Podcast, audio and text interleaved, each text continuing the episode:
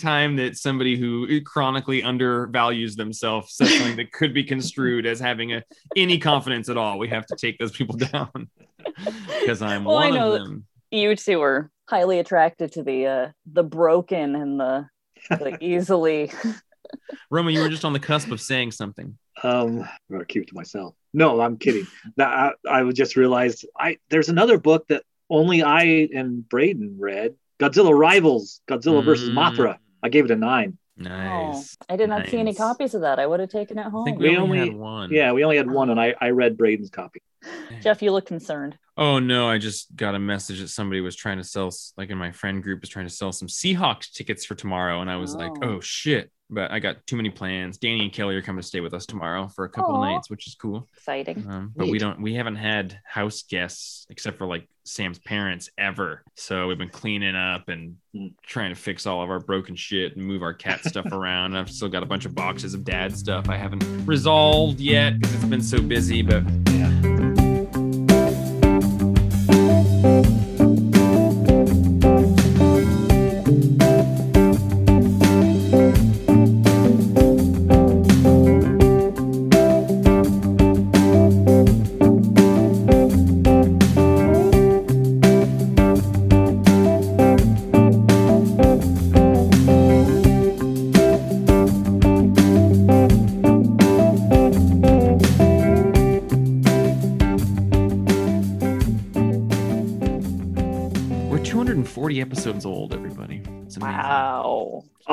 Nobody's child. That was nice and depressing. Oh, that poor rhino. Yep. Oh, I didn't get to it. 200 what? 40th? Yeah. Did Two we and a half die? months away from 250, which is when I would have loved to have gotten us all eating gooey duck together, but I don't know. Oh, yeah. I will not be on that episode. Oh, yes, you will, family member of this. It's just a clam. It's just a clam. Oh, but I don't. I like the little clams. I don't like razor clams. I don't like anything. It's too chewy. I do mm-hmm. think Yeah, that it's chewy the, and rubbery.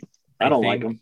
I think that I don't think it is a if a bit that we're doing because we think we're all gonna like the flavor. Yeah. I think it's because Roman has this gooey duck thing that's been going for years now, and I think that we have to. I think we're backed into a gooey corner. I learned a long time ago you don't use your teeth when you're putting a gooey duck in your mouth. So That is so dirty, Colette. Gross. You are an inappropriate maiden. You are you are see, you don't want me in the gooey duck episode. I'm just as bad No, as we do Harley it and you. right now.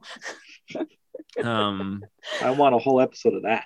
ew god. Oh no, you do not. Ew. On that note, welcome to a perfectly acceptable podcast, episode 240. On that note, no one knows what note that was, but for Andrew, who's listening and editing this, you'll know that it really wasn't a great note to have gone into a podcast on, which brings me to my very first point. Andrew Carlson, editor of the show, E Woo! EOTS. Um, thank you for editing the last several episodes and for being our editor. And we're so happy to have you aboard. You're listening to the Perfectly Acceptable Podcast 240, like we said. It's the Pacific Northwest premier pop culture podcast.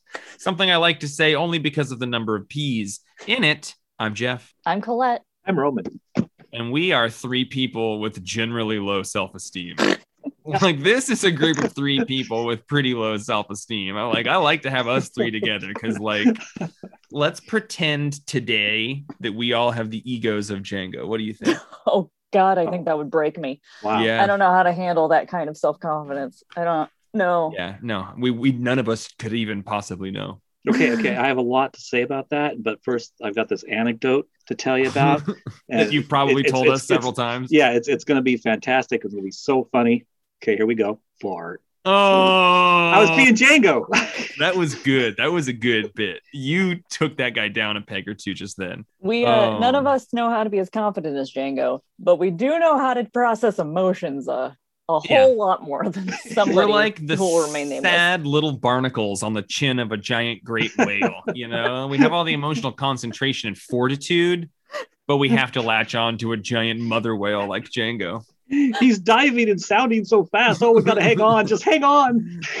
It's a comic show. That's right. You guessed it. It's three people with low self esteem talking about comic books, and that's how we get our rocks off. You're right. We're going to talk about comics. And before I tell you about the books that we're going to be talking about this week, which you should be very excited about, I'm going to get to a little bit of listener mail from my co-host on a sister podcast, the Ted Lasso Bros, Will Elmer. I am here once again to wish you a happy episode 240. Only 10 more episodes until a milestone of 250. Speaking of milestones and 240 facts, Uncanny X Men 240 was the start of the original Inferno storyline. And in that note, we are approaching a new Inferno, yet another recycled event name, which leads me to my question this week. In general, what are your thoughts on recycled and reused naming conventions used by the big two? Is it an infinite crisis of laziness? Is it a cunning business tactic, or is it a clever way to pay deference and homage to the stories of the past and the shoulders of the giants we are standing on? Keep on being super fantastic. Will. P.S. Any thoughts on Shang-Chi? Or the first few episodes of Y the Last Man. I don't personally have any problems with recycling names for events outside of the fact that it starts to get a little bit confusing. I would say at like at this point with DC, you can't say like the big crisis or something because like there's been like five or seven crises. Um, I don't know, like Secret War. I, yeah, I don't know. What do you two think? Um, I- oh, go ahead. I don't care as a lover of comics, of a reader of comics, as long as the name recycling has some sort of a connection to the old one. But as someone who has to look shit up on a regular, it makes me insane. Yeah, database wise, you're right. That's a really good point. You can't just type Secret War because you've got eight issues from 10 different series at this point. Sorting comics back issues with 20 different X-Men titles with the exact same name with the same event thing or Yeah. one letter different or whatever or not being a longtime DC fan trying to separate out all the crises. It's not fun. I bet often- Roman's got a map of it all. I often think not quite. I often think we should just have like one long box that's like just labeled DC Crisis Events. There you go. Dig through it at, at your leisure. One of my favorite things is happening right now, and it's that Roman's headphones are slowly slipping forward. Are they again? And uh, it's, It's a crisis of infinite headphones. um, I will say that I saw, saw Shang-Chi and I liked it quite a bit. Um, I like that we're at a spot with these Marvel movies where we can be telling kind of almost genre like stories. And that was a, a good Kung Fu story, albeit Kung Fu not necessarily one of my favorite types of things to engage in. That being said, I do love some of it. Loving Wu Tang season two, uh, and loving um, Firepower, obviously. I haven't watched Y the Last Man. I don't know that I'm going to. What do y'all think about that? I'm gonna watch it, but yeah, I haven't started that or seen uh, Shang Chi yet. I thought about watching the Kung Fu remake of the t- old TV series that's on That I want to see. CW or something I've It- never isn't seen it HBO? Or HBO. Doing is. it? Yeah. yeah, it's one of those. Hmm. Okay. Mhm. Well, I don't know. That's probably that's probably Yeah. time to get into the old the old uh the milk of the episode. I don't know why I said milk. You're not gonna watch Y the Last Man? I'm I curious about it. I don't have a ton of interest in getting into bed with these sort of like long running remakes of comic book shows. So like The Walking Dead or Preacher or Y the Last Man or shows that could conceivably go for many seasons. Invincible's the one kind of difference and I I think it's partially because it is so loyal to the subject matter while also just being you know, a tiny bit different but the music is great the voice acting is great like um I, I don't know and also i think a big part of that is that sam also enjoys it. I don't know i just um the kind of like serious drama stories i don't have a ton of interest in right now not I, I support everybody doing it but i've read that book i like that book um but yeah i don't know Yeah, don't I'm know. curious what Will thinks of it, for instance. Um, Mhm. I'll probably I only just remembered that it had started. Well, I'll definitely try it. Um, I didn't really like the book. Like I didn't think it was bad by any means, but it just wasn't the kind of story I enjoyed. Um, I dropped This- off pretty early on, so also just so damn many comic adaptation things at this point. Like Sweet Tooth is another one where I was like, love the book. Don't I just don't know that I really want to watch a TV version of it. yeah, I really want to watch that one. Jared, every time I suggest we watch it, though, he's like, I just don't have the energy to watch a sad kid walking in the woods. Yeah. I'm like, yeah, you're right. Yeah.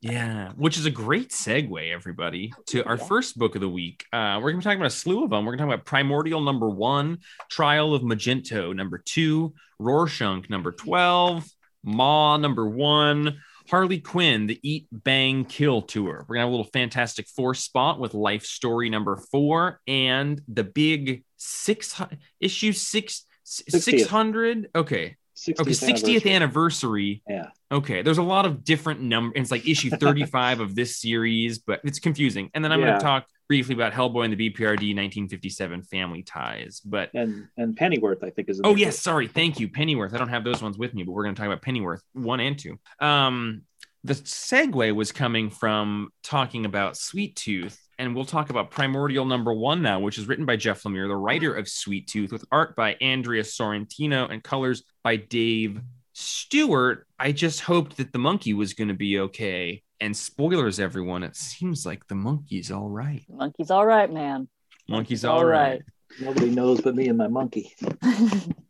What did you all think of Primordial number one? Same team as Gideon Falls. So this is kind of following up on that Gideon Oh. Falls book, which uh, we all at our store were big fans of. The book club read. Um, we did a thing on the final volume of that. It- it- so this one was pretty hotly anticipated, maybe even more so than Lemire's other book from last week, which was May's book. Yeah, I loved this. I I mean, it, it got me right away because I love this kind of story. Like you know, kind of like like Manhattan Projects, except this was this is much more serious and focused on just one one aspect. And the art is so cool. I mean, The way Mhm. it's as usual, all the stuff he does, panels and everything. And I'm a sucker for like, oh, kind of a what if story about what happened to these famous test animals. Yeah, I I also really liked it. I gave it a high score. I won't divulge what it was quite yet, but uh, yeah, I, it's it's sort of like you're right, kind of like Manhattan Projects mixed with Department of Truth or something. And I, I Yeah. love a conspiracy story. And this one, just down to the oh, I mean, I guess recap everybody. It's yeah, it's the idea of in '61, no, in '59 when the rockets went off and we had some monkeys in there. Um, Abe, Abel and Baker and Abel. Baker and Abel, um, those monkeys that died. What if they maybe didn't die and something happened? And there's some great Sorrentino esque art. You got a three dimensional representation of the dark side of the moon cover. That was pretty cool. Um, yeah, cool. I, don't know. What what did you think? What was this? Was this right up your alley? Not up your alley? Tangent of your alley? I'm going to stop talking about your alley. um, it's popular alley. No, oh uh, yeah, it is. You know how hard it is to get a ticket to that alley.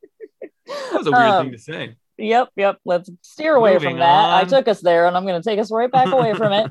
Um, I really liked this. I liked it a lot. Um, I, I I liked it better than Gideon Falls number one. Actually, I um, and I liked that going in, it didn't feel like that book. Like you get the same team together on a thing. Sometimes, especially with the art, it's you kind of slip into the same mood as the one that you read and liked before. But this definitely has a very different feel to it, even though it's that familiar team. And um, and I really liked it. I did the like first third of it. I always have this problem when I'm reading a book that's based out of a historical period, especially if it's kind of changing things or whatever, where I, I start getting in my head of, am I remembering this wrong or do I not know about this or is this intentionally vague or is this different than the, and like I stopped mid a little way in and I had to Google something just because about the space program because I was like, wait, when did this happen? Is The this not- Kennedy Kennedy Nixon thing. I was like, That- wait, which Kennedy is? Did this happen? Is this how this actually went? Did Kennedy? once we got to that that was when i finally like okay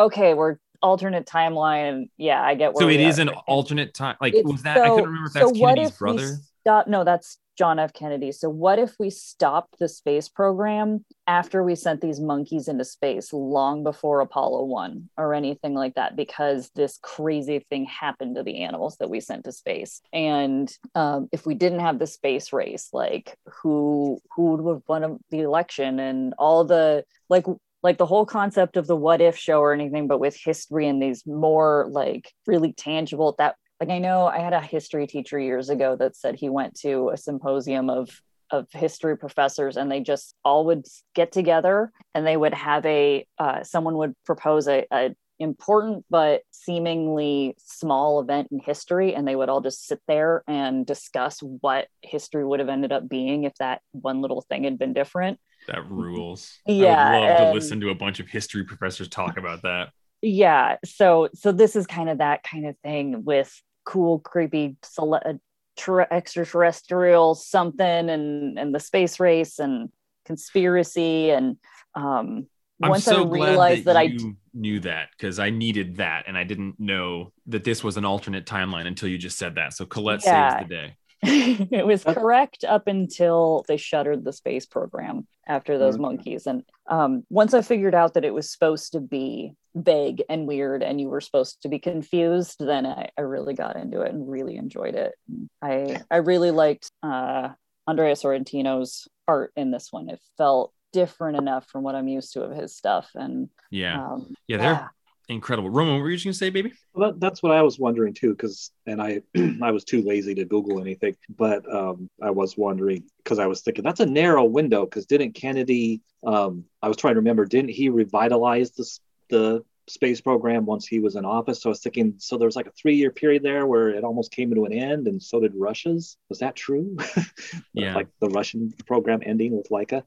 Yeah, and I think Colette, your point is is really valid. Like when you get a same creative team doing a book, how often it can feel really similar. And I would say that the only thing that felt similar in this is just that uh, Sorrentino's art has the ability to really play with the medium, and it feels like we're doing it like similarly exploring the the possibilities of the medium within this panels doing all sorts of crazy stuff those last three pages where it's completely different art than we're used Yeah. to from him um, was really cool to me and i'm i'm really hopeful that we're going to see a lot more of that in future issues too mixed in we're so used to seeing his his digital stuff Yeah. which is amazing but i like seeing the the pencil it reminds me of um oh gosh i don't remember his name uh never mind i'm not even going to try Peter Kowalski, a little in my mind, the guy Hmm. from Sex. Some other when he turned like Sorrentino with the lights on, you know, like he always Mm-hmm. there was some Gideon Falls stuff. It's always very very shocking. Gosh, Roman, uh, did you like the Pink Floyd page? I just love seeing Sorrentino after Pink Floyd and Thorgerson. Uh, yeah, that was very cool. That was also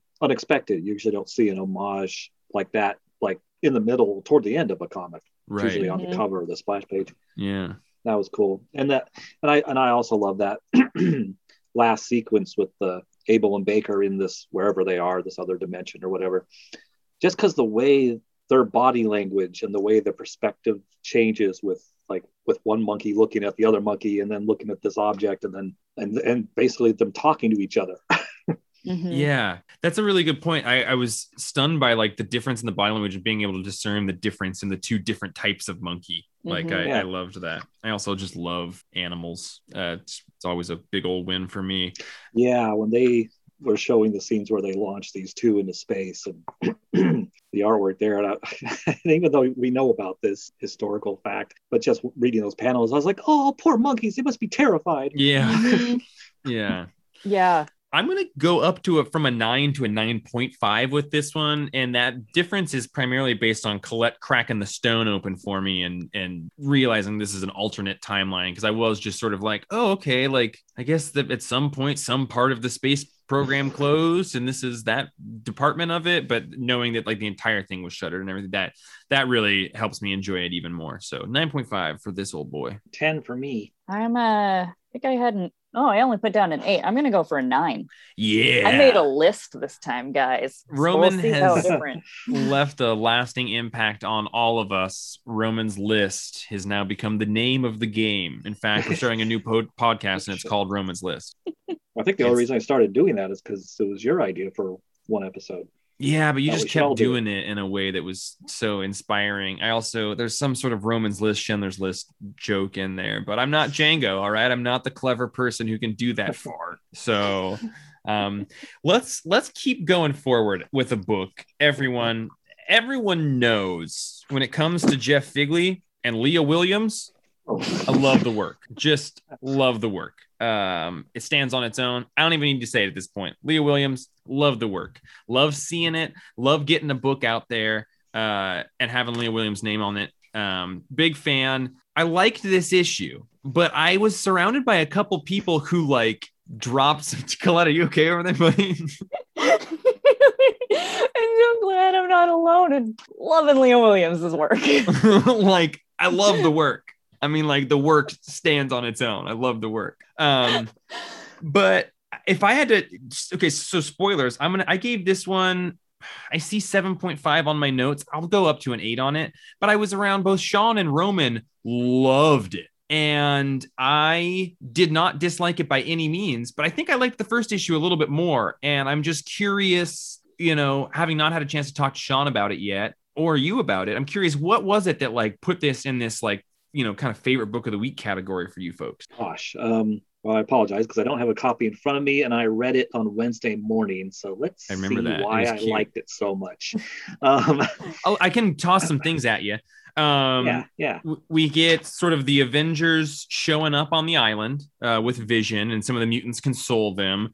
We've got a bit where we've got Charles Xavier and Hope are inside Magneto's brain, kind of trying to force some truths out of it. Um, I was a little bit confused on the motivations of sort of Hope and like why we're hiding bodies from certain. Like I, I just wasn't. I also woke it up from my nap and read this today. So I was maybe a little bit foggy there. I did think there was some good interactions between Cap and the other folks. I liked that. Um, and then Magneto shows up and is very angry that the Avengers are on the island. And now he's confessing to having killed Scarlet Witch.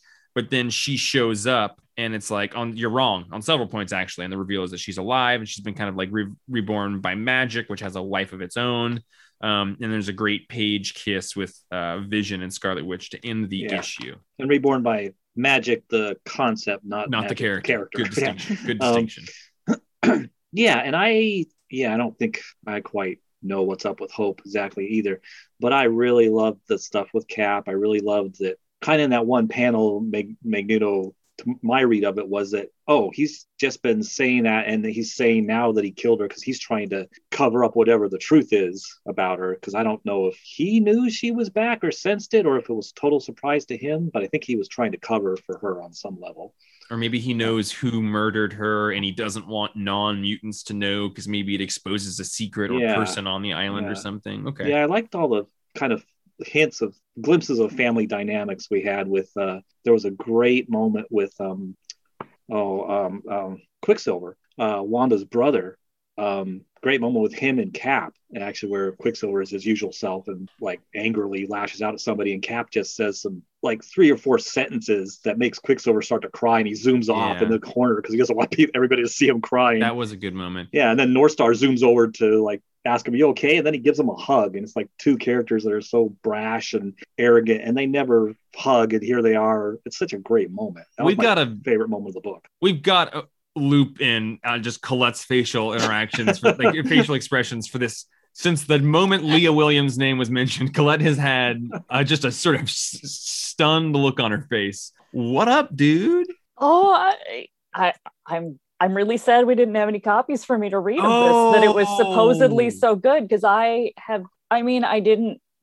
that's what the facial expression is you haven't had a chance to read it i forgot Well, I that didn't dislike the last one, but I can't say that I loved it either, and I can't say I cared for any of the X Factor that I read whatsoever. So, whoa you're you don't love the work I, so I'm I'm I'm a little uh, intrigued and surprised and uh, sl- slight bit baffled, but also excited to find out what Roman loves so much when I can get my hands on a copy. I- Um, sean also i think it was his pick of the week yeah, yeah, Yeah, I saw yeah. that too. I was, um, you know, when there's something you don't love, but other people around you that you care about are like talking about how great it is, I, I tend to sometimes kind of just avoid it because I don't want to like then really dislike it and like have.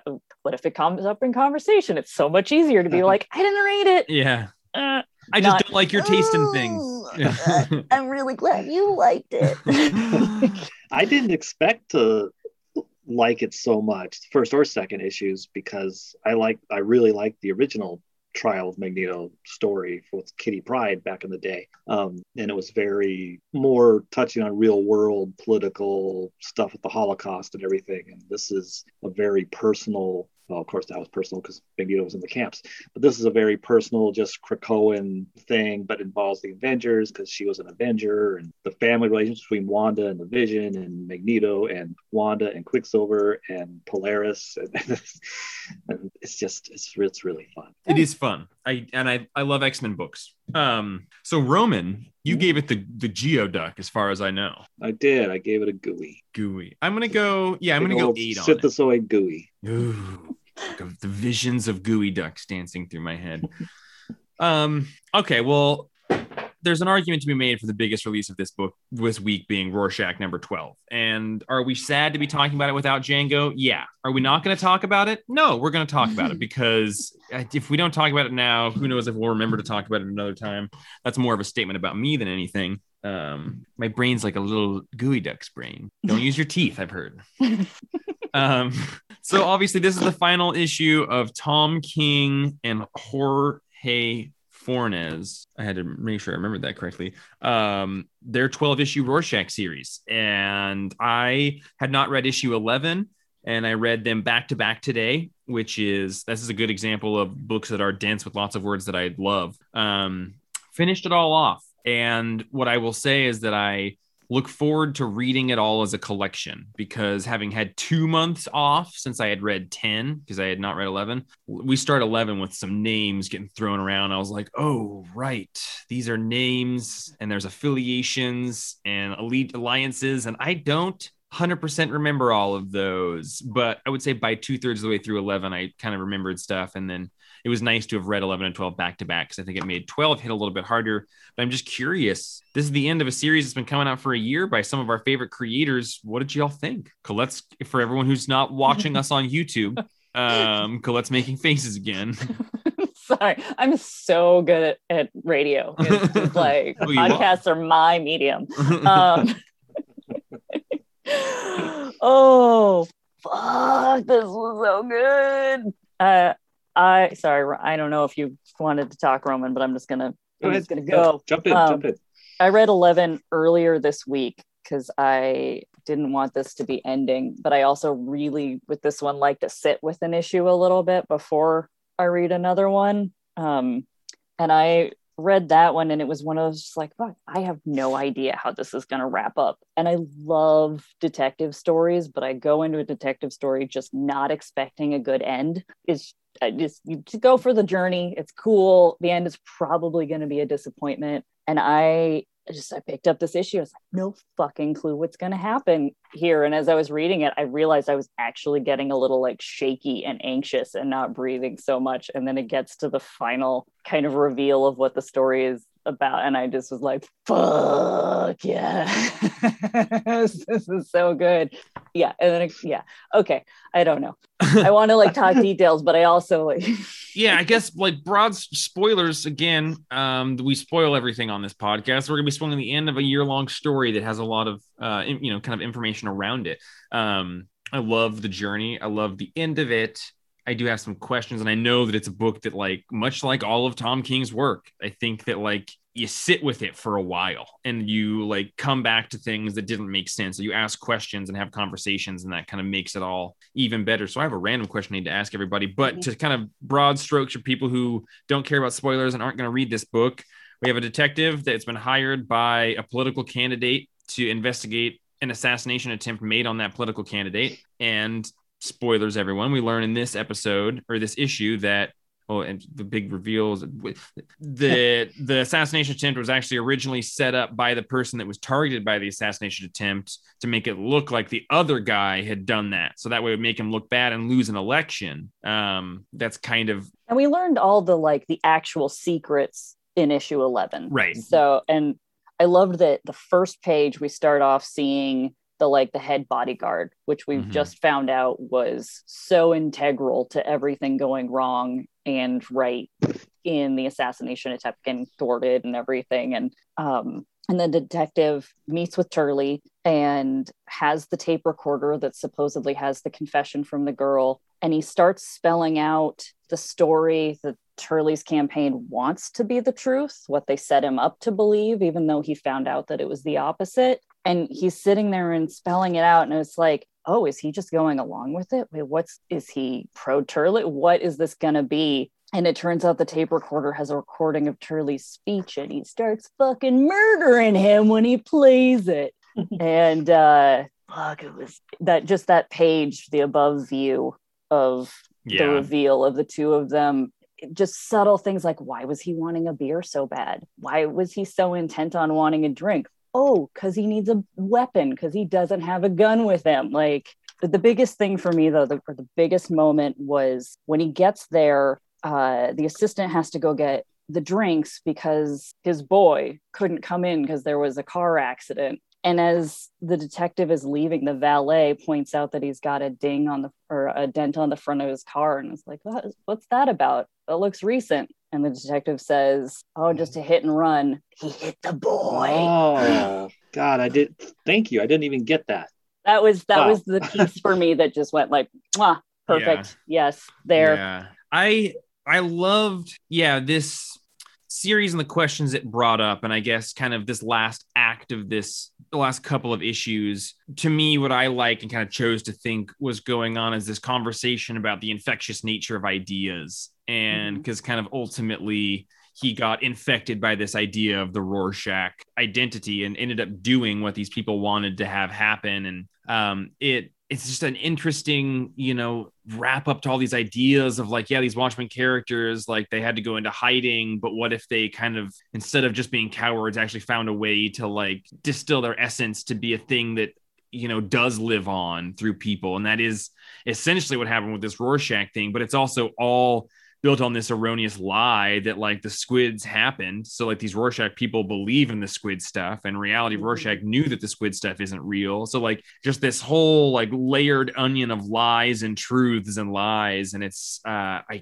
just that part was what was fascinating to me and kind of you know, I kind of predicted a couple episodes ago that I had thought that he was going to get, you know, infected by the Rorschach virus and and you know do mm-hmm. that. And uh yeah, I just I really I I yeah, it was interesting to watch him kind of fall into that place. And by the end of issue 11, when just the final page is him saying Herm, and you're like, oh, fuck yeah. Mm-hmm. Well, and then the final panel of him with the shadow from the yeah. movie making the Rorschach blots yeah. on his face. To me, this was always a study in absolutist thinking mm-hmm. and being so certain of what you believe, what you think could be true, that it has to be true and there's no other option and that he seems to be the one person that has no preconceived determined thought on mm-hmm. anything he's actually looking at the information that's in front of him and slowly building and that he seems like the only person that's outside of all of this absolutist um, beliefs and functioning and then the conversation from issue 11 in his head with these deceased people so to good. then becoming in a way doing what everyone else around him has been doing. But yeah. I just want to shout out that your your because the question I was going to say is what was the deal with the dent on the car? And as soon as you were like brought up the boy, I was like, oh god, that's why that dent was there. So that was a great catch on your part. Um, I what I am interested in in going through it again is having a better idea of the people in it and looking at why they're in it, like why the Frank Miller character is in this book and mm-hmm. things like that like where the story seems to function totally fine without that but then what does that inclusion for sure mean? But you know it also there's this weird meta conversation going on about the, a world with comic book superheroes and what happens if we chose not to have superheroes and that's why pirates are such a thing because superheroes were rejected because they did exist. And like you know I, that's the kind of stuff I'm looking forward to going back through and trying to sort of piece what Tom King was working on. But Roman, I haven't heard anything from you yet, buddy. What did you think of the Rorschach? This comic makes me feel dumb. Oh, Roman. I really enjoy it though. But yeah, this this issue, like like I also got Colette, I, I need you reading this comic to me because yeah, the final panel I didn't even notice that the shadows oh. that was representing Rorschach. But that was such um, a good touch. But you know, it occurred to me just now, Jeff, that I, I think maybe the reason Frank Miller was in the comic as a character because is because I think this comic is, uh, functions as a really good kind of, in a way, homage to Steve Ditko, right mm-hmm. and wrong, because he was such an absolutist, and Frank Miller is kind of like the modern comic book absolutist. That's mm-hmm. you know not totally a jackass. um, yeah, yeah, you're yeah, yeah maybe a jackass. yeah. He, yeah. I, thought he, I thought he got better the last few years. A little bit. Did. He did some still... apologizing, but yeah, he did say some. Yeah. But that no, that's a great point, Roman. And and again, the whole homage to Ditko in it, like the citizen and the question, like obviously that's this character. yeah, mm-hmm. yeah. But so that I really appreciate. This issue in particular, I starting right away, I couldn't remember what this head of security, the white haired guy, I couldn't remember why he doesn't like the detective. I was confused because I was like, wait, is this Turley? I thought Turley was the guy that in previous way back a while ago was the guy that had the the big uh, admiration for for um, the comedian. Yeah. Yeah. I thought that was Turley. It is. Yeah. Yeah.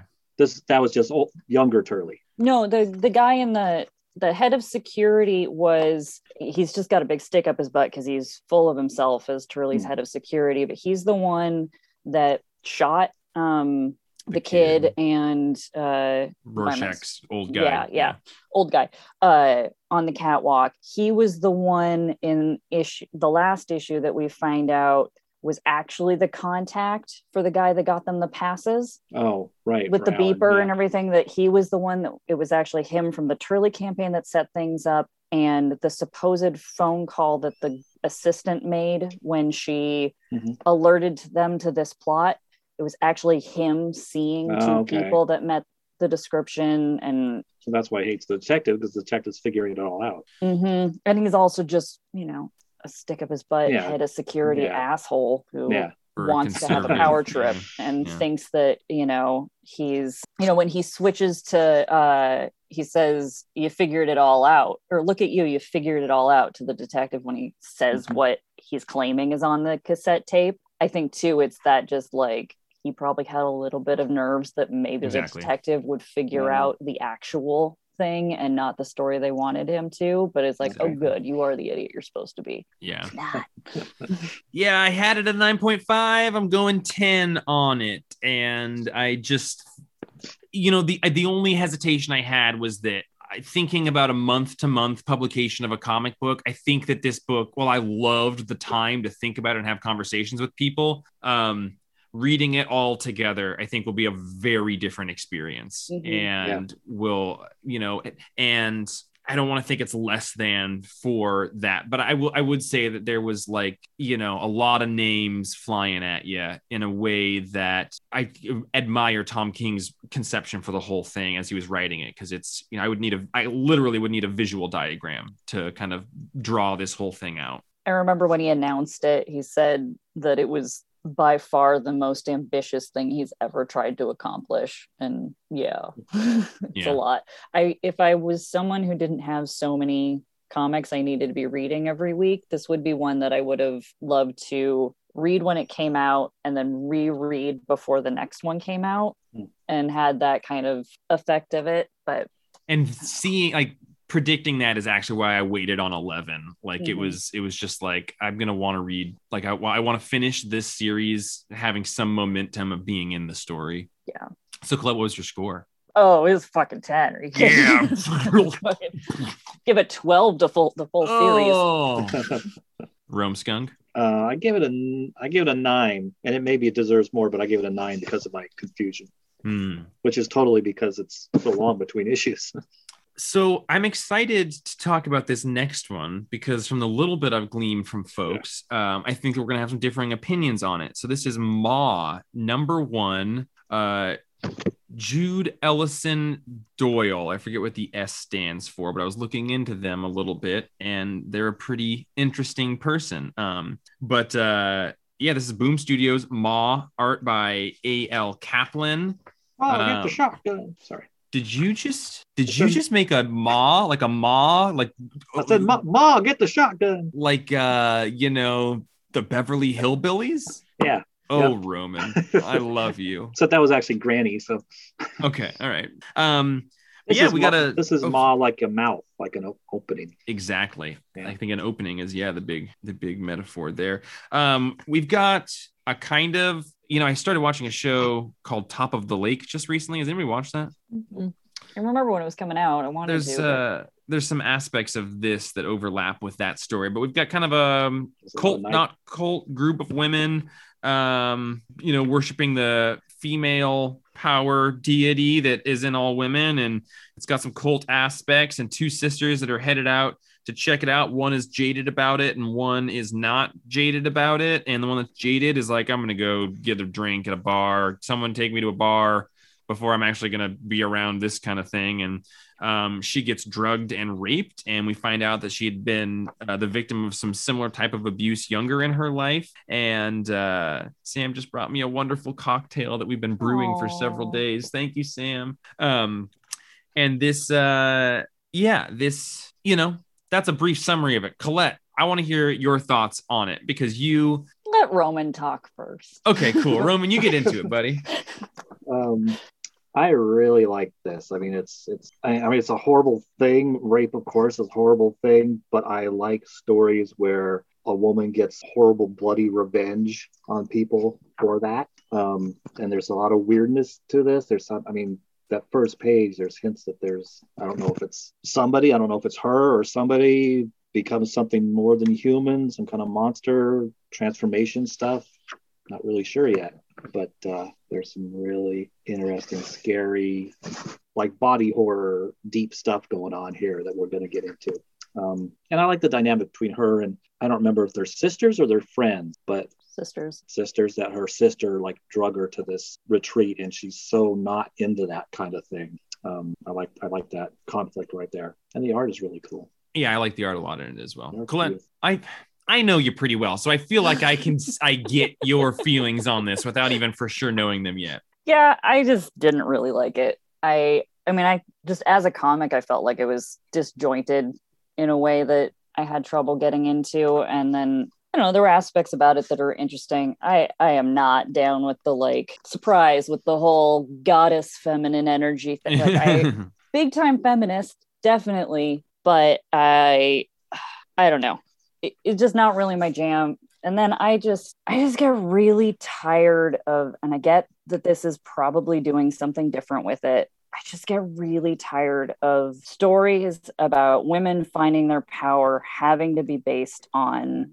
sexual assault. And it's so prevalent in real life that i get that it should be prevalent in media too but i so i I just, it's such a trope and it's such a, so often degrading to the women it's supposedly empowering because I think it, it um, can so often perpetuate a inherent victimhood that women have to overcome when being regularly victimized does not make you inherently a victim. And um, so I just tend to not get into this stuff. Um, I don't know. It just didn't. I, there wasn't I, anything interesting enough to me to get me past that that's just not a story i care to read unless it's doing something really different or really fascinating with it and um, yeah i super agree with what you're saying um, and it even kind of goes back to like the last time you were on the podcast two weeks ago we were talking about pirate queen yeah. and that had, that had a similar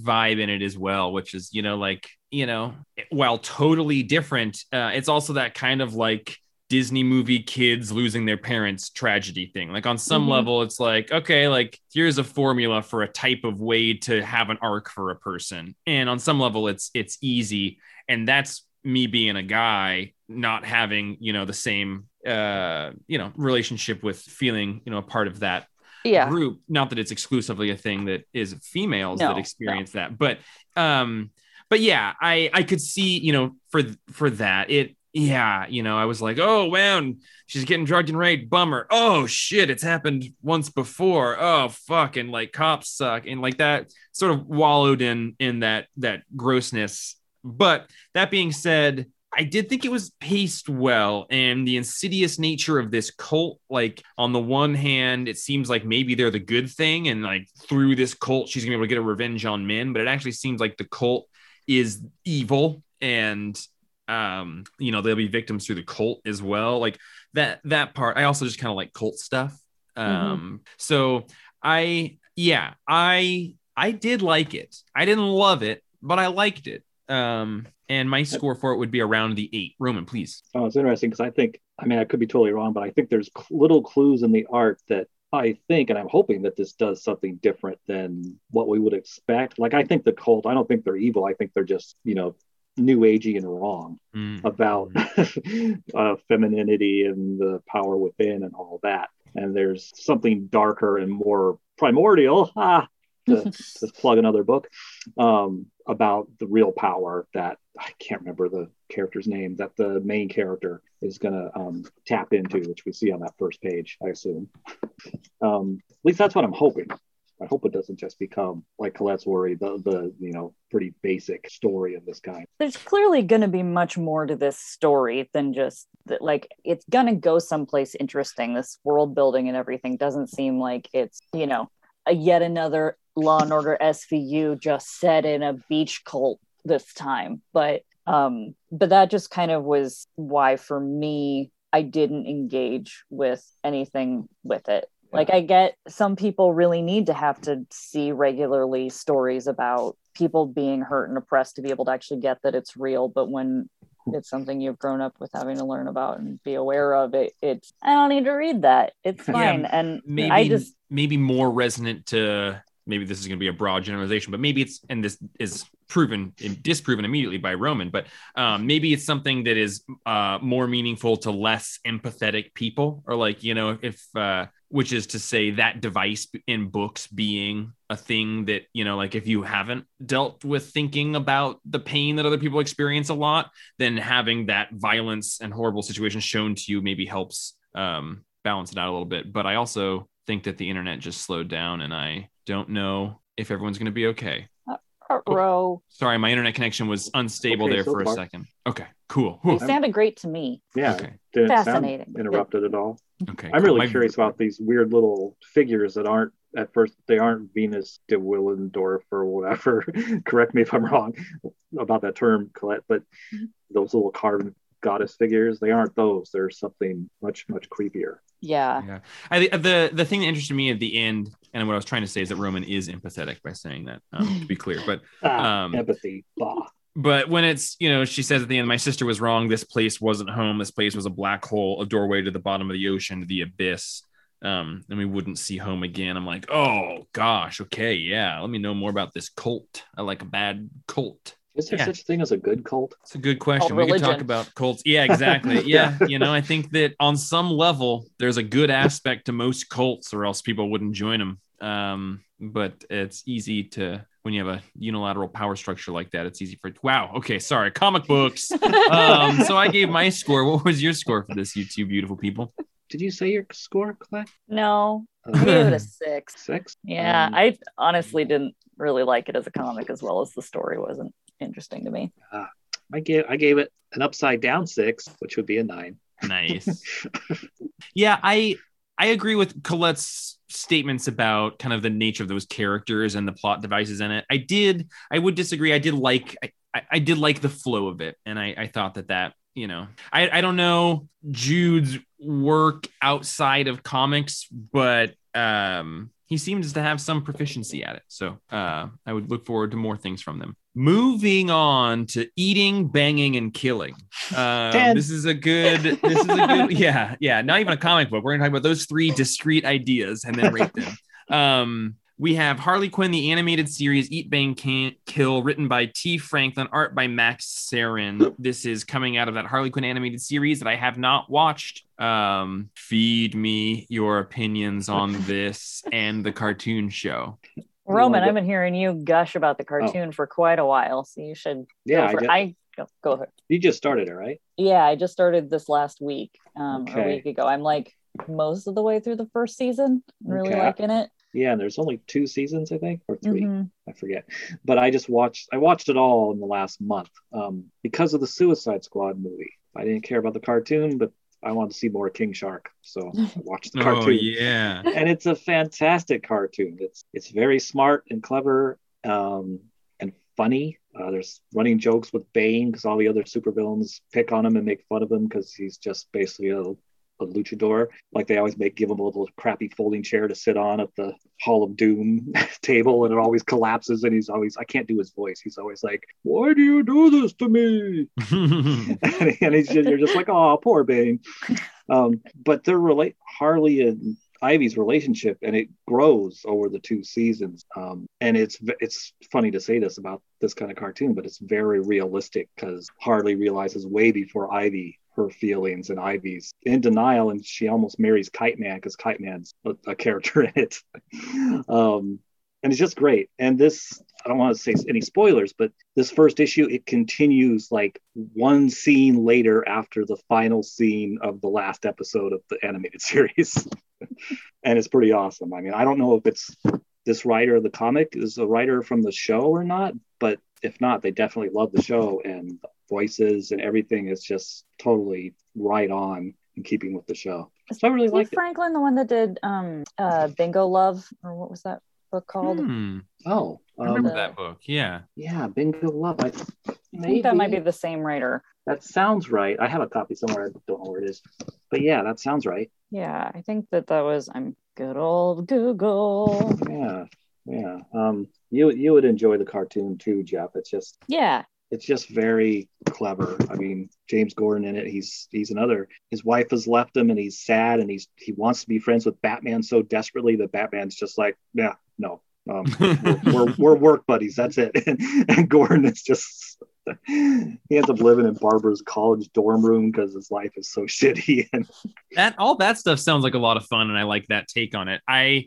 i think some part of me is still kind of annoyed that like harley quinn has been changed so much as a character but i think that's totally allowed and i, I guess i'm more curious about colette's take on that specific idea um, because i know she loves old harley as well but this seems like a pretty good spin on new harley yeah. I um, uh, it Tee Franklin did do Bingo Love. Um, Ah. and uh, I yeah, I just started watching the show because our um our wonderful good friend Kira uh had commented that um that it was her replacement for uh for Venture Brothers since that was ended, and I was like, oh, that sounds like something I would watch. Um, and it it very much has that feel. Uh, but um yeah i don't know. I i really like i've been really liking the show. The i had a little bit of hard time with the comic just because it does build off the show and since i've just been watching it i was like oh i don't know about that yet. Oh i haven't Oh, watched yeah. that part yet. And i think if i hadn't watched any of it it would have been more enjoyable or if i'd finished it but being just a little way in. Um but i really I think that the Harley that they've built for the show is seems at least to me like the right mix of the juggalette modern Harley and old school classic gangsters moll Harley. yeah, yeah i Um, just sorry roman please no, I'm just totally agreeing. Yeah, yeah, I, I just miss those like Batman the animated series, kind of like more criminal Harley. But that's you know, That's definitely this Harley. Yeah, she's, she's she's not much a hero criminal. Harley. she's doing everything she can to out villain Joker and be the make it in the at least the part that I'm watching. Just make it in the- the, the- Hall of Doom and I guess mean I mean criminal by like I mean she's very zany in this, and not that she wasn't zany in other stuff, but um like zany with an exponent, and I don't necessarily love that. But it's also based on a cartoon show.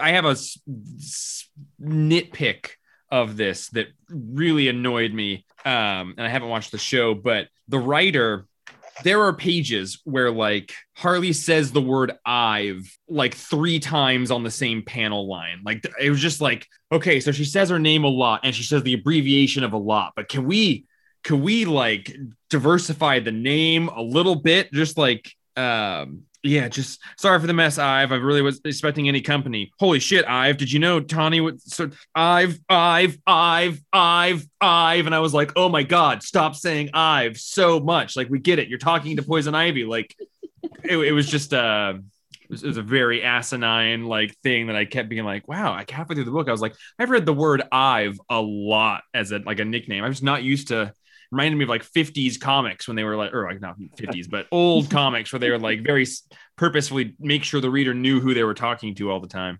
yeah. I noticed that too. I I think I took it as maybe I just totally filled in the blanks on my own, but I was I was took it as like maybe that's showing a little bit of Harley's um, insecurities here because and again, unfortunately, I mean, if you haven't seen the show all along, I mean, she's been sure at least the last half of the last season about her feelings for Poison Ivy, and you know they have some encounters. Um, but Poison Ivy's been, and including in this issue, Poison Ivy's, you know, not quite sure, not as not as sure about this as Harley is. Plus, Harley is her personality. She's so I don't know what she'd be diagnosed as, um, but she's she's desperately wants this to work. That's i really like about- their relationship in this yeah. And in the show, the way it builds up and the fact that, oh, you know, one surprising thing about the show that really surprised me, it's also very, speaking of criminal stuff, it's very violent and surprisingly bloody various mm-hmm. times, and usually because of something Harley's done. And in the show, Ivy is the one that's like, you know, I don't want to hurt anybody. I, am an eco terrorist, but or eco warrior, um, but she doesn't really consider herself a super. Yeah, there's a lot of. um I mean, if fighting to protect the environment makes you a villain, kind of things, and yeah, I really like the show. They also use swear words. Yeah, the first couple pages of this are filthy. Like yeah, cursing, it's violent. Yeah. For the show, which it actually yeah. felt to me, I was like, there's supposed to be more swearing coming out of these characters. um, yeah, I think I enjoyed this more because I'm enjoying the show. Um, I can't, I don't really know about it as a comic because I was very much able to read it as the voices from the show. I will watch the show. I will watch it. Where is it available? Where are you guys HBO. watching it? HBO. Okay, yeah, that's all the DC stuff there. Yeah. yeah. Um yeah, she doesn't super interest me as a character in this modern last 15 years or so, but uh, um, I have not heard nothing but positive things from the two of you. So I will definitely give the show a look. As a comic book, I gave it a 6.5, but I know that I, I don't mean to be negative and I support everyone's positivity. That's I gave it a seven. I, and I think it's up from a six and a half because I had the voices right in my head the way it's supposed to be. Or yeah, and I gave it. I, I, I joked said ten earlier. I actually gave it a nine or nine and a half because yeah, the voices are there, and this the show and this comic are the first times I've enjoyed Harley and I don't know however long it's been 15 years whatever. And I don't know if they did this in the comics but I think in the show at least Harley at least makes a mention that she changed her look so much because the Joker's the one that put her in that jester outfit. Mm. Yeah, it's in the first episode. She like oh. goes for it. And then in like the second episode or the third, Zeus makes a like she's in the audience at a seminar oh, he's yeah. doing and he's she's like going to ask a question. he's like, Yes, the juggalo in the front. I was like, that's what I always call her.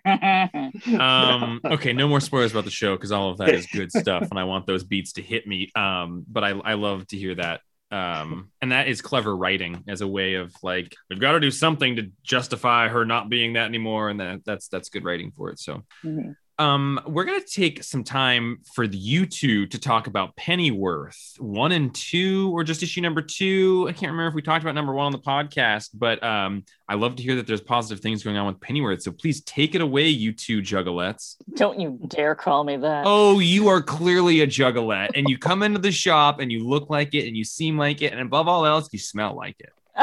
ICP all the way. um. My two buddies.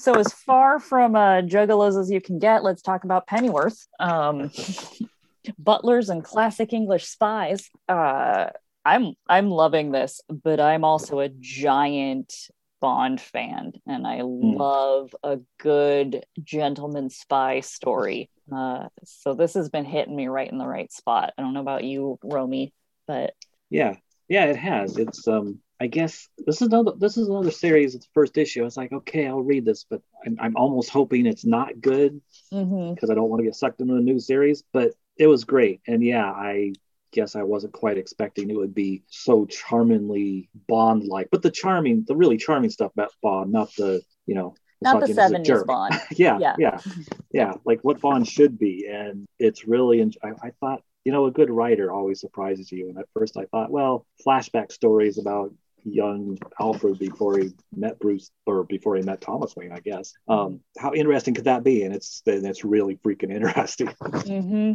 And I love the like. I actually kind of don't really care and couldn't give you anything beyond the broad strokes of the main mission that Alfred is on with. Um, I'm spacing on her name right now, but the uh, Shirley, the girl he grew up with, who's yeah. from the house that he was learning to butler at with his dad. And um, you know they're on this like a bond story. They started on one mission and then ended up hopping a ship and going to a different one and following the clues and they're finding these super soldiers that are being built. But but it's all the banter between them. And it's like all the best of bond and moneypenny but in the field and yeah. so charming and just perfect. And yeah and they're and they're oh go ahead. I just was going to say it's just really an, an enjoyable read because the the dialogue and the characters other than him trying to or them having him claim that he coined the phrase "no shit Sherlock" in the middle of a like underground ice cave with no one around to hear it. Um, Yeah, but was- yeah, yeah. But otherwise it's been great. And i like i'm really liking the stuff of him as a little boy learning uh the intricacies of being a butler and how much it actually applies to being a spy and being able to kind of see therefore all the things that he taught bruce that are actually based on things he learned about how to be a butler Mm, Yeah, I love that, adding that whole thing about his dad teaching him how to be an excellent spy through the, the art of butlery. Um, that's that's so original and creative, and it's so much better than just somebody simply doing a story. Oh, young Alfred, yes, he was a he was a spy, and not and just going surface level with that, but actually working in his his like I guess um, day job career Mhm. into his into his spy background and vice versa. I love that. Um, yeah they've done a really good job too of keeping the three separate timelines Yeah. very separate Yeah. i haven't had any page where i'm like oh wait which which direction we did we just go wait what's happening with this one Yeah, yeah. it's in the modern times with him tied up not sure where he is is i think the most forgettable thing but i think that's just because there isn't much hap- that needs to happen there until i'm guessing further in the story so No, though, but- though in this issue, when he somehow frees himself from the handcuffs, he's tied up with his hands cuffed behind his back, and somehow he breaks the cuffs. I was like, and they don't bother explaining how Alfred did that. I was like, I want to know how he did that. Yeah, just that he's that much of a badass that he can break some handcuffs. Yeah, and I and I do, like you said, I love him and Shirley's relationship as being co-spies, and it's unlike in the Bond movies. Alfred is they're totally equal. She's better Mhm. at some things than he is, and and he loves that. They had a line somewhere in this about in his narration where he's he was like, you know, we were always had a little flirtation going on, even in the midst of all this danger and everything, and, and that just heightened the flirtation. And and then they move on to the mission. He doesn't dwell on that or have some big dumb seduction scene. Mm-hmm. Yeah, yeah it's, a great, it's a great series, and Mm-hmm. and I'm, you know, like a lot of people, I'm sure all of us, still mad they killed Alfred and looking forward to they bring him back somehow, some way. But for, until then, we've got this great series. Mm-hmm. Yeah, I, this this is making the most of an Alfred prequel series. It could just be a boring, straightforward spy story that has no long term consequences, but there. Yeah. It's a lot of character building, and I, I really like it. Yeah, and do you know? I I mean, is this coming out because of the TV show, which I don't even know is if that is that still on? Oh, I have no idea. I don't, I've never seen it. I don't know if it's any good. yeah i forgot that was a thing no idea but um but i'm glad they're putting this out i'm really liking it so God, whatever yeah. the inspiration it's good and i'll take a Fornés cover Oh. day of the week Yeah, It sounds like I think it was Roman who just said, but yeah, it sounds like they're making the most out of an Alfred prequel comic, or maybe that was Cliff that just said that. But that's a that's a great line about it. And did you guys drop scores? no romy what did you give it gave it a I get a nine point five. So I could even I could go a ten with this one too. wow I mean, it's a it's a great book. It's on I my ju- lap because it's on everything. It is the Omni lap. I, I, I had more fun reading this issue than I did, you know, Rorschach or Wakanda, the last two books I read today. Wow. um i gave it a seven and a half but i really yeah i'm really enjoying reading it just not fine art to me I, th- I think you know. God, I love when you love a comic, Roman. It makes me every time my score goes up at least a half a point, and then I feel a little like, man, I should have given it a higher score. really. I, I realized tonight that I I'm starting to wonder: Am I scoring? Am I enjoying and scoring co- comics even a little higher? I think because because because I don't know. Like today we had free Smithsonian Day at the museum where if people register online they can come in free. And it's like one of our busiest days of the year. Um, and a part of me is like, am I enjoying comics even more because the real world is so at best like low level, nerve wracking all the time? Mm. And so am I escaping into comics and enjoying it even more because I can't wait to get home and ensconce myself in my apartment and just escape into comics. That's a great, great point. I, I think there's probably something to that. Um, yeah, I'm having the opposite problem. But when I do have something that I love, then it makes me Yeah. go even more for it because it I would actually s- managed to. But most with- stuff I'm overly critical right now because As with Mm. mini boats, I feel like Colette and I are in that same one together. Um, because yeah, it's it's sort of like everything is so bleak, and now I'm reading this book and I want it to be better because shit is I you know, but Mm-hmm. um, I do think there are some things that I'm able to be finding even more enjoyment in because things are so bleak. So I yeah, I think it's probably music and documentaries have been a thing that Mm. that for me uh, escapism uh, windows into a different time speaking of windows into a different time hellboy and the bprd 1957 family ties this is by mike mignola with art by chris roberson kind of a staple in the hellboy uh, book world i just want to mention it briefly because i try to do this with hellboy books i've not read the main hellboy series i've read the very beginning of it and then i just try and read the like one shots and mini series that come out if they're short because i think that Mignola writes really great one shots for Hellboy. Um, and this one I think is an amazingly paced, super atmospheric, great Hellboy story that isn't even super about Hellboy. It's just Hellboy and um, his sidekick looking for a house because this book that has probably come up in a different series somewhere has been published that shouldn't be published because it's a, apparently the equivalent of giving a kid, you know, dynamite. And they go to a couple houses, and by sunset, his partner's got a sixth sense about being able to sense not you know things that are not right and they go to this house and it's just this woman who's like oh my god you've got to help me and just some horrible shit is happening in her house and it sounds like her mother is just like terrible and they so they go in and hellboy starts looking around the house while she's talking to his partner chang and uh she's just saying like oh yeah like my poor husband and then like hellboy like goes in a room upstairs and sees like this dried corpse of a man and like you know, she, she's like, "Oh yeah, my my mom's always saying these horrible things to my son, like his manners are bad." And then Hellboy like opens a door, and the son is like got Neo Matrix mouth, where the lips are fused together, and um, and then it ultimately climaxes in this great demon possession scene. Um, the art is fantastic, and like I said, it's just paced really well, and it's kind of all dealing with this undercurrent of like we don't really ever know what's happening on the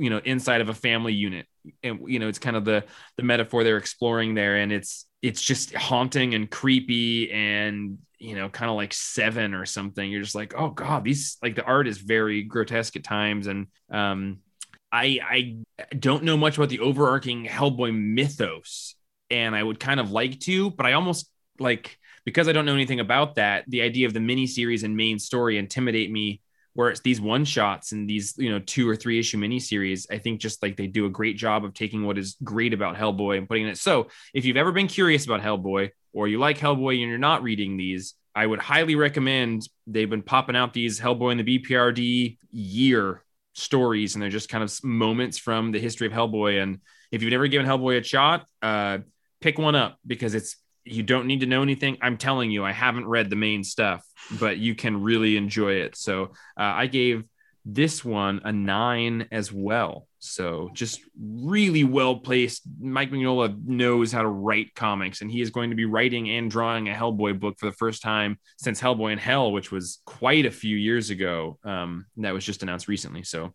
very good stuff, buddies. Do we have anything else we need to tackle on here?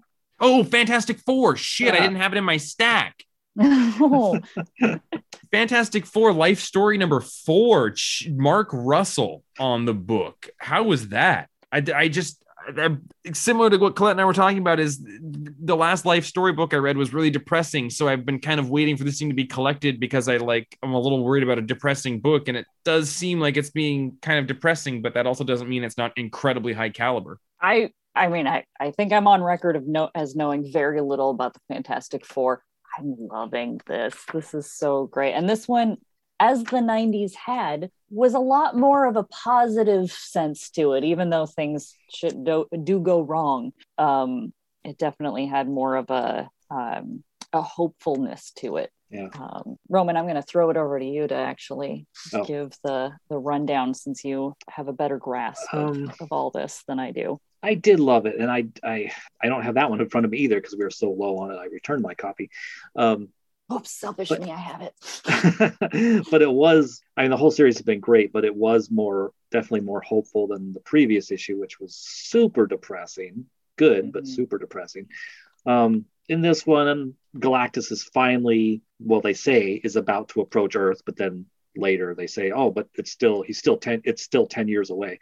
It's like, oh, geez, come on. Um, but Galactus is getting closer. Reed's finally like finished his like Galactus defense shield or whatever it's gonna be. Um, some things are looking up. Sue and Namor broke up. Maybe there's a hope, a glimmer of hope that Reed and her could get back together. And and there's just some more positivity. Ben, I think, in this issue meets Alicia for the mm-hmm. first time. Yep, they fall in love. Yeah, and that's great because earlier in the issue he like saw an old flame and just kind of told her to go away. Um, which at first and that first part I was like, oh, this is going to be another hard, sad issue, but no, no, things are things are picking up. I know. I love when he's walking around talking about why he loves the 90s. That, like, I like the 90s. Everybody dresses like a dock worker.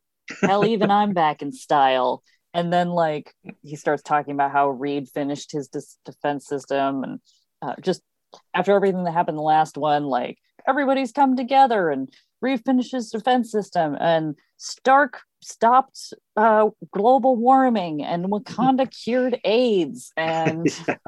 which this is 1994 my dad would have survived mm. um but uh it's just kind of like and then it's like oh dating sucks and then he meets Alicia and uh, and unburdens his soul about this terrible story from when he was in the Korean War and she helps him through it and it's the great moment of Reed waking up with his old man face and then he elastics it back in place or oh roman's frozen. Oh no that's why he's not talking. Yeah he's frozen but he's looking erotic as oh, shit. Oh, yeah. look at that man. There's a lot but, of people in this world who like you know ride the rails and look certain ways but he always looks like a silver maned fox even mm-hmm. half mid blink with a frozen screen. Yeah. Um he, we just got a text message from him that says my laptop just froze and it's trying to restart. Although he sent it to Django and I, not you. So okay. take that, Colette. well, it's fine. I'm well on my way to uh, turning into an insecure version of Django. I'm which is still more confidence than most anybody else. So even an insecure Django is a well hung individual.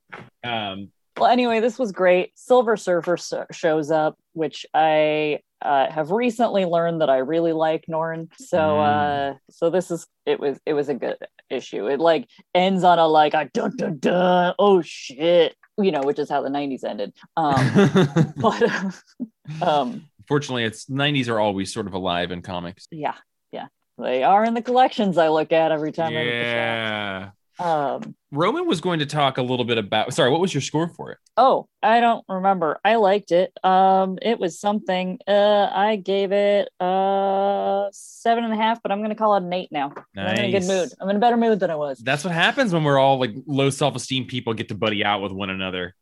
Um, and we're uh, sort of there's friendship is a salve for the bad things that live in our heads. Mm-hmm. Um, Django would so fart right there. Oh yeah, Django fart. Um, yeah, I miss them. Well, while we're waiting for Roman to get back in to yeah. talk about the uh, the anniversary one, since we are talking about comics that for those for us who are critical of everything right now, anything that actually makes me want to read a comic happily is worth noting. I've been reading Seven Secrets. Issue 12 just came out this week, and I would not have thought that I would love this book, but I fucking love this book.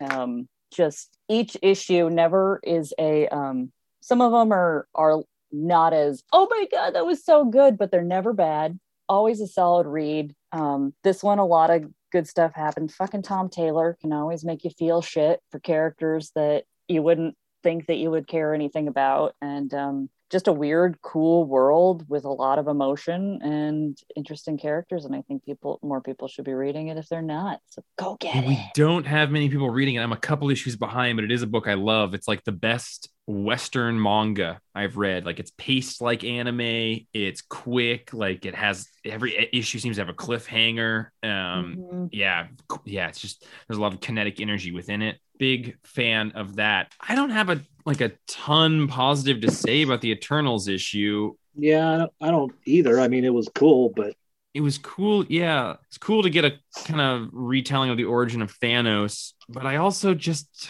I feel comfortable saying at this point I just don't really like Kieron Gillen's writing very. Oh, I liked it. I mean, I, I, liked all the, the things it added to the Eternals mythos, but yeah, unless you're already into the Eternals, it seems like it was all pretty overloaded. And I would like to be into the Eternals, but I don't. There's a lot of words where I'm like, ooh, my brain I was gonna say off. when I went to that info dump page, all in blue. Explaining their political differences. Yeah. I thought, oh, okay, no way Jeff's going to read that. I did. I did. That's cool. I'm proud of you. It took me two. It took me two different settings to read all that. You know, it's not like honestly, I am more okay with full pages of text than I am with balloons that are filled with a ton of words. Like, Hmm. like to me, if it's like a page of text, like it's it is what it's supposed to be. It's a page of text. To me, when it's like really overfilled balloons, it feels like unless it's obviously good writing, it feels like not very succinct or well done writing is is Mhm. the thing. So I, I Yeah. yeah. um, you know, that's me in text dump. But again, I've created a lot of misconceptions about my relationship with the number of words in a book, and it's only made people confused about what I actually mean by it. I've spent the last two years trying to correct what I've addressed on the podcast with that. So I don't mind as many words as you want to put as long as they have a purpose yeah. and aren't there just simply to be there. I think that when you have a ton of words and balloons on a page, a, a lot of times, yeah, it seems like not super well done writing, but sometimes it is very well done writing, and those are great. You know, like Hickman and Morrison can do that really, really well. Kieron Gillen, uh, yeah, has Yeah. thing. Yeah. Gillen, it seems like doesn't think or thinks that he's he's lost that that fight and that I've got something to prove. Yeah, Trying kind of thing, it seems like. I don't know. I like his stuff better when he's doing stuff just for the fun of it. right. Things not like, like- Young Avengers and Yeah. Even- or even his silly stuff like Uber or, or no, it wasn't Uber. yeah, Um, but he did that, which was no, it was Uber. Yeah, yeah. Like just I don't know, just do something stupid and fun and where things blow up or yeah. just total young kid soap opera. um you know who knows how long the computer thing will take for roman so i feel okay if we close this out and hopefully we'll hear about that big anniversary issue for fantastic four next week with roman written by dan slott um Mhm. but you know colette it's just you and i staring at a sun slowly going out at the end of a universe together i'm glad to be here with you or else i'd be alone Oh, I always am happy to be here with you. So thanks for having me on. Oh God, you're you're a part of. No one's having you at this point. You're a Okay, you're a, you have a, you're a stakeholder in this Thanks for pathetic being so- podcast that we have. Thanks for being so patient for all the times that I can't make it on. How's well, that? back at you for when we have to change the schedule around. Um, I want to do another big thank you for Andrew, uh, the Oh. official editor on this podcast. You're amazing, and that really is a, a huge burden removed from my life because I love podcasting. But I, as I get busier and busier, it's been harder and harder to uh, make time to do that. On that note, I want to give a shout out uh, to Will Elmer, uh, the co-host for Ted Lasso Bros. We recorded our second episode. That's in this main podcast feed, and I hope within the next week, Django will help us set up a separate podcast feed for that one. So if we've gotten anybody hooked on the show or that podcast, uh, you'll be looking to transition to that podcast feed. We'll let you know when that happens, though. In the meantime, we'll just keep putting them up on this podcast feed. But that's been a ton of fun. Ted Lasso, so good. Colette, are you watching Ted Lasso? No, I keep forgetting to to log on to your uh, Apple TV account so I can actually see it. Colette, you I know, know. I, I start podcasts for no reason at all, but uh, that one is worth starting a podcast over. And I'm when you excited. watch it, you know what? This is great, actually. I just had an idea. Yeah. I just had an idea because when this Can I be a ends, Lasso bro? yeah, when this season ends, we're gonna go back to the beginning of the series and we're recording episodes from the very beginning. So that Oh, way yeah. we'll actually be kind of synced up to your first time through. So we'll have you on with Will and I, and we'll be able to talk about a first pass on your Ted Lasso Mwah. watch. So chef's kiss. I love it. I I am constantly like, God, I don't have the time to do an episode by episode or issue by issue thing with Jeff, but boy, do I want to. What would it be? What would it That be? that fucking guy do? just records podcasts compulsively, even when he doesn't have time to edit them. Um, all right. Well, on behalf of Roman and Jeff, Aw. Uh, we'll be signing off here. Colette can say her own goodbye because she's here. I'm Colette. Thanks for listening to me. Yay. You're oh, we wonderful. love listening to you. Um, you can drop us an email at jeff at thecomicsplace.com. That'll get on the podcast. Um, we got an email from Brian Garside to our email today, but it was about Ted Lasso. So I'm going to put that on our next Lasso cast. Mm. Um, a big, yeah, just a big thank you for everyone listening and supporting us. Drop a rating if you haven't. Although I bet if you're one of the people listening at episode 240, you've probably done your your hand fair share of work. So thanks for proselytizing, telling people about it, and continuing to listen and come into our store. Uh, we keep doing it because we love comics and each other. So We'll see you all next week for episode 241. I bet Roman will have been back at that point. Oh, just a second. He's back. Let's let him say goodbye with us. Just a second, everybody. Just a second. He's coming in now. Andrew, thanks for editing our awkward silence out. There he is. Hey, Buddy. We just score for life story. yeah, Fantastic Four Life Story. What was your score? Um, what was? Oh, it was a 10. and you just hustled your butt off to get on here, but we just did all of our closeout, sign off, um, and everything, but we literally have not finished yet. So, do you want to just drop your score really quickly for Fantastic Four 600th anniversary, 60th anniversary, issue 35? Yeah, issue 35, Legacy issues 6, 8, and 60th anniversary. Um, it? Was an 8.5. Hell yeah, 8.5. Had a really good uh, framing device involving Kang and, and the different versions of Kang, including a whole brand new future future version of Kang. I fucking love Kang, so that's a You should read it. one It's for me. cool. My my cat is scraping at the door to get in here right now. I'll let, him in. Um, what's that? I'll let him in.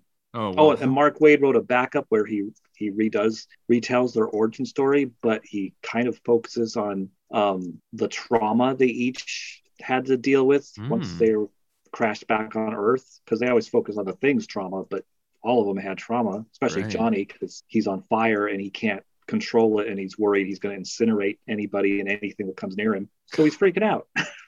um, well, that's Papcast 240. I'm Jeff. I'm Colette. I'm Roman. Hey guys, I was thinking about something. Yes. What's that? I was thinking about how Roman left the podcast and then he came back, you know, he was gone, he came I, I back did that iOS update and I can't do a remember thing with it.